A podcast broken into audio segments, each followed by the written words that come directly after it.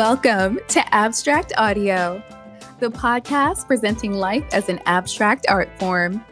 The show that encourages you to perceive beyond the tangible, to extract the infinite from the finite, to see with the mind what you cannot physically see with the eyes.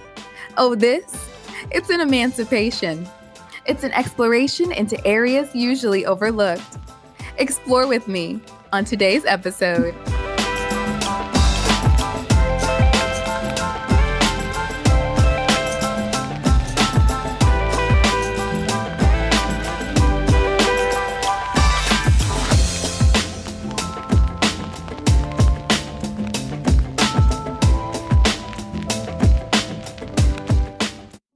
Hello to my freaks, geeks, and everything in between out there.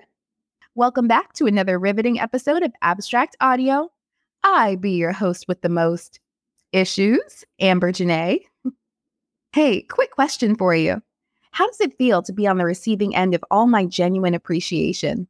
Because I really couldn't be more grateful to have you guys here tuned in with me.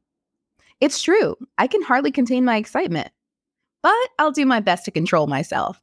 And that's exactly what we'll be speaking on today. Not me specifically, of course, but this episode is centered on control, power, and the many ways it manifests itself in our day to day. I was really excited about tackling this topic uh, for a number of reasons. Uh, one of which being in our last episode, we talked a lot about trust. And then, you know, the episode before that, it was all about mating and the shifting dynamic between men and women in today's society. Uh, to me, a conversation on power and control was the obvious next step.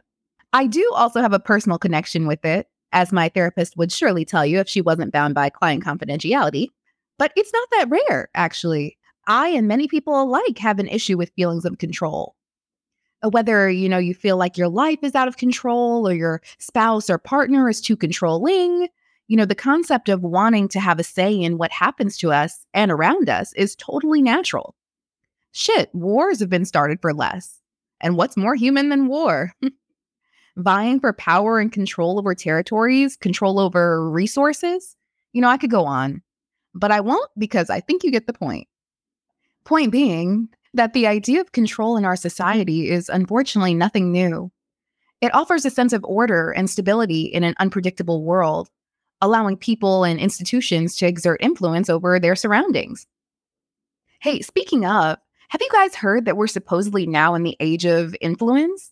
Yeah, I just recently heard the term, and apparently it's like a docu series on Hulu now too.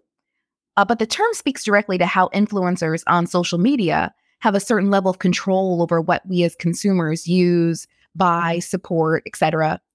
And that fact is so insane to me.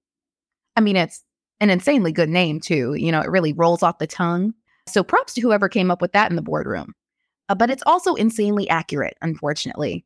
I mean, out of the lineup of the past few generations, you know, millennials, baby boomers, Gen Z, etc., a uh, Gen Z, despite being obviously the most tech savvy, uh, was actually ranked the most likely to be influenced online. Uh, but just the idea that we're so easily swayed as a society is scary in itself, especially considering how much of social media is being dedicated to tracking and driving our actions and opinions one way or another whether it be politically, socially, or otherwise. It really ties into how much trust we have in the system that governs us, as we spoke about briefly last episode. And I mean, come on, that's just the internet. What's more interesting to me, though, is we're all so pressed. Press, press, press, press, press. To control and govern ourselves, you know, make our own decisions, limit government or outside control when it's nearly impossible to truly have 100% self control anyway. It's like how kids and teenagers are in such a rush to grow up without really knowing what it's like to do so. I mean, it's a nice thought, but truth is, as humans, like 90% of us can't handle that shit. Like, people were asked why they self harm, right? Cutting, you know, skin picking, burning themselves, etc. And researchers came to a conclusion that a fair amount of them just wanted to feel in control of something because they lack that feeling of control in other areas of their lives. At least this thing, you know, this one thing, this behavior is something they can have complete control over. And that makes perfect sense to me. Control makes us feel powerful, it makes us feel confident in our power. But a lot of us would misuse it if given the chance. I mean, just look at how corrupt our government is. I just find it so funny that we have no problem with control when things are going well for us, right? When they throw us a bone, you know, when you get a stimulus, we're happy. Uh, but if you're, say, a slave and master didn't whip you this month, are you content? Are you happy with that? No, you would still want to be free overall. And that's a kind of touchy analogy, I know, but it's almost like, say, Stockholm syndrome in this country at this point. It's like we're trapped in this system, wanting to be led, but not wanting to follow at the same time. Isn't that weird? In my opinion, a lot of us just don't want the responsibility that comes with true power and control. Like I read an article uh, that said 54%, you know, a majority of Americans say that the federal government has too much power, while 39% say it has about the right amount, and 6% says too little. And taking it back to the last episode here, why don't we just trust ourselves? Why would we rather put trust in an outdated, corrupt system that clearly isn't working? I mean, granted, it is working for about 1% of us. but the idea of the 99% standing up and finally saying enough is enough seems like the far fetched plot of some book or movie. Ooh, like the new Spider Man just dropped too. Amazing movie, stunning visuals, by the way. But point is, with great power comes great responsibility, right? We don't want the responsibility. We rather sit around and bitch about the people who have the power than stand up and take it. Just take this for instance. We just give away our power more often than we'd like to admit. From pressing accept all cookies on a random website or grabbing a couple extra cookies when we're supposed to be on a diet. Hell, most of us wouldn't know what to do with full control anyway. What's that Kanye said? It's facts. True self control, or complete mastery over one's desires, impulses, and emotions, is often considered impossible due to limitations on human nature. While people can exercise varying degrees of self control, achieving absolute and unwavering control over oneself is damn near unattainable. I mean, think about it. For one, humans are complex beings governed by a combination of biological and psychological processes. Our brains are literally wired to seek pleasure and avoid pain on a biological level. This can manifest as cravings, urges, and impulsive behaviors. These drives can overpower our conscious efforts to exert self control, making it difficult to resist immediate gratification in favor of any long term goals you might have. Even emotions can play a role too, a big one. And ladies, I'm talking to you. We all know they can be intense and overwhelming, often clouding our judgment and impairing our ability to exercise that self control. I mean, emotions like anger, fear, or sadness can lead to impulsive actions or choices that can easily contradict our totally rational intentions. I know some of y'all out there like, nah, no way, man. I'm built different. I'm built different. Nah, bruh. Just like these BBL bodies, we all built the same on this one. Even if it were just a matter of willpower, uh, willpower itself is a limited resource that can become depleted over time. Studies have shown that self control relies on a finite reserve of mental energy. And once this reserve is gone, it's a wrap. But it's not just on us. Even our environment plays a significant role in shaping our behaviors and choices. I mean, if you're not a stranger to the show, or if you haven't been living under a rock, you already know this. Uh, but obviously, we're constantly exposed to external stimuli, you know, temptations and social influences that can undermine our self control. Availability of everything from unhealthy food to peer pressure, stress, and a million other external factors can make it incredibly challenging to stay solid. And that's by design. You know, that's the reality we've adopted. But at the end of the day, Humans possess a multitude of desires, needs, and conflicting motivations. Satisfying all these different aspects while maintaining self control is flat out tough. I mean, ask anybody. It's damn hard to align our short term desires and our long term goals, making it even harder to achieve true self control in even a few, let alone all aspects of life. So, why do we crave it if it's so hard to master? If it's damn near impossible? Why do we want it so bad? Why is it so difficult to release the idea of control? Why is it so hard for us to let go?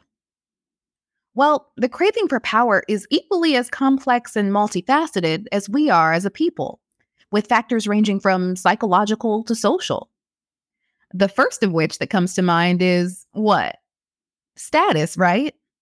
Power often comes with social status, authority, recognition, and many people just want that external power because it can elevate their standing in society. It can provide a sense of importance and garner respect from others. Or if not recognition, they want to be able to make a change, whether that be good or bad. I mean, that's just facts. You know, power and control naturally gives you free rein to mold your environment and the people in it to your will.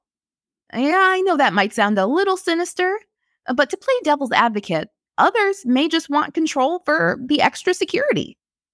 The more power one possesses, the more control they have over their circumstances if shit were to go left. Or maybe for those overachievers out there, uh, the pursuit of power could be driven by a desire for personal achievement and fulfillment. They may view power as a measure of success and believe that gaining it will bring them a sense of accomplishment and satisfaction. But like we said a few episodes back in our survival series, some people are just naturally competitive. They see life as a game to win. Now, let me tell you why most of those reasons are essentially bullshit. Now, if you're after status, right? Look, in my eyes, you shouldn't need or want power or the control that comes with it to make you feel important. If you're like looking for security, well, if you've been tuning in, you know how I feel about safety. It's only something that can be achieved within yourself. Searching for it externally will always leave you empty handed. Or if you're just naturally competitive and view power as a means of control, sounds like you're on the fast track to a villain origin story, but go off, sis. Either way, you won't find feelings of accomplishment in controlling everything around you. You'll actually feel more drained, not to mention paranoid, because the more power you have on the surface, the bigger the target on your back. Of course, I'm no expert here, uh, but the only valid reasons I see for being like power hungry is if you've experienced powerlessness at some point in your life to a crippling degree, meaning you've been like abused or taken advantage of in the past and now have to compensate with feelings of control. Or to get evolutionary on you, which, as you know, we like to do here on the show. Evolutionary psychology actually suggests that the pursuit of power could just as easily be rooted deep in our ancestral past. Uh, throughout human history, as you know, uh, those who held power often had better access to resources, mates, and survival opportunities, increasing the chance of passing on their genes. So, question for you guys Does that fact justify all the harm done to the world and its inhabitants in the name of power? Just the fact that we're genetically predisposed to want or need it? Well, it depends. Where do you think we would be if some of us didn't have that instinctual drive to call the shots? Not nearly as far along or advanced, I'm sure, but maybe happier? I don't know. I like to believe that all of us have a power within ourselves, waiting to be embraced. And we've just become so comfortable with having the shots called for us on every level, or speaking to the Black people, uh, our power just taken away from us that many of us haven't flexed that muscle or had the chance to. Uh, that's why, in many meditative practices, uh, they'll use the phrase reclaiming your power, because so many of us have simply lost touch with it. Personally, that's one of the reasons I started meditating. You know, as an artist, I needed to tap into a place, into a mode where I could have full creative control with my work. Uh, there's an artist in all of us, of course, uh, but me personally, I needed to find my power and not to control myself necessarily, uh, but to control and observe my own thoughts. which in turn controls your energy, which in turn controls your surroundings and your circumstances. That's real power, internal power. External power, to me, is just an illusion, a means to separate us. No one is ever fully in control of anything. And that can be a little scary. But I also like to think that the fear of what comes with knowing and walking in our own power limits us, it cripples us. How can we accept our own power in its entirety when society has conditioned us to be worried about or scared of what comes with it? Especially Black women, especially Black men. They've taught us to fear or strive for that which is already ours. If you've read uh, 48 Laws of Power by Robert Greene, you know it holds a wealth of knowledge and words to live by. And if you haven't read it, you need to get on that. Uh, but one of the many strategies it's presented uh, was something along the lines of win through your actions, never through argument. And meaning, you know, just avoid unnecessary conflicts and debates when you can. Instead, let your actions speak for themselves and demonstrate your power.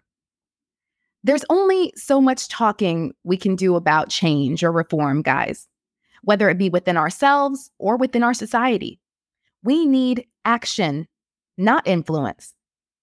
Oh shit, I might have to put that on a t shirt or crochet it onto a pillow or something. Bottom line, the craving for power and control is not inherently negative. It can drive people to achieve great things and make meaningful contributions to society.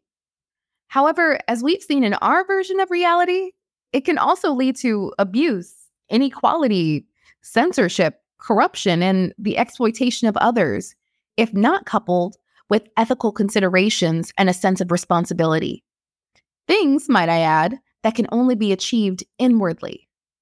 And while true self control may be elusive, we can still cultivate and improve it through action, practice, self discipline, self awareness. We all have to find that power within ourselves before expecting to see any viable change around us. You know how you always hear, control what you can control? Yeah, of course. But don't be so quick to ignore or dismiss factors outside of your control mm-hmm. either. Because finding that balance between control and autonomy is crucial for creating the society we desperately want and need. One that's both organized and inclusive, where everyone has the opportunity to thrive.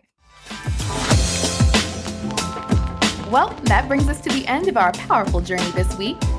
As always, thank you so much to everyone out there listening. I hope I didn't trigger anyone too badly, but if I did, there's a new way you can give me a piece of your mind.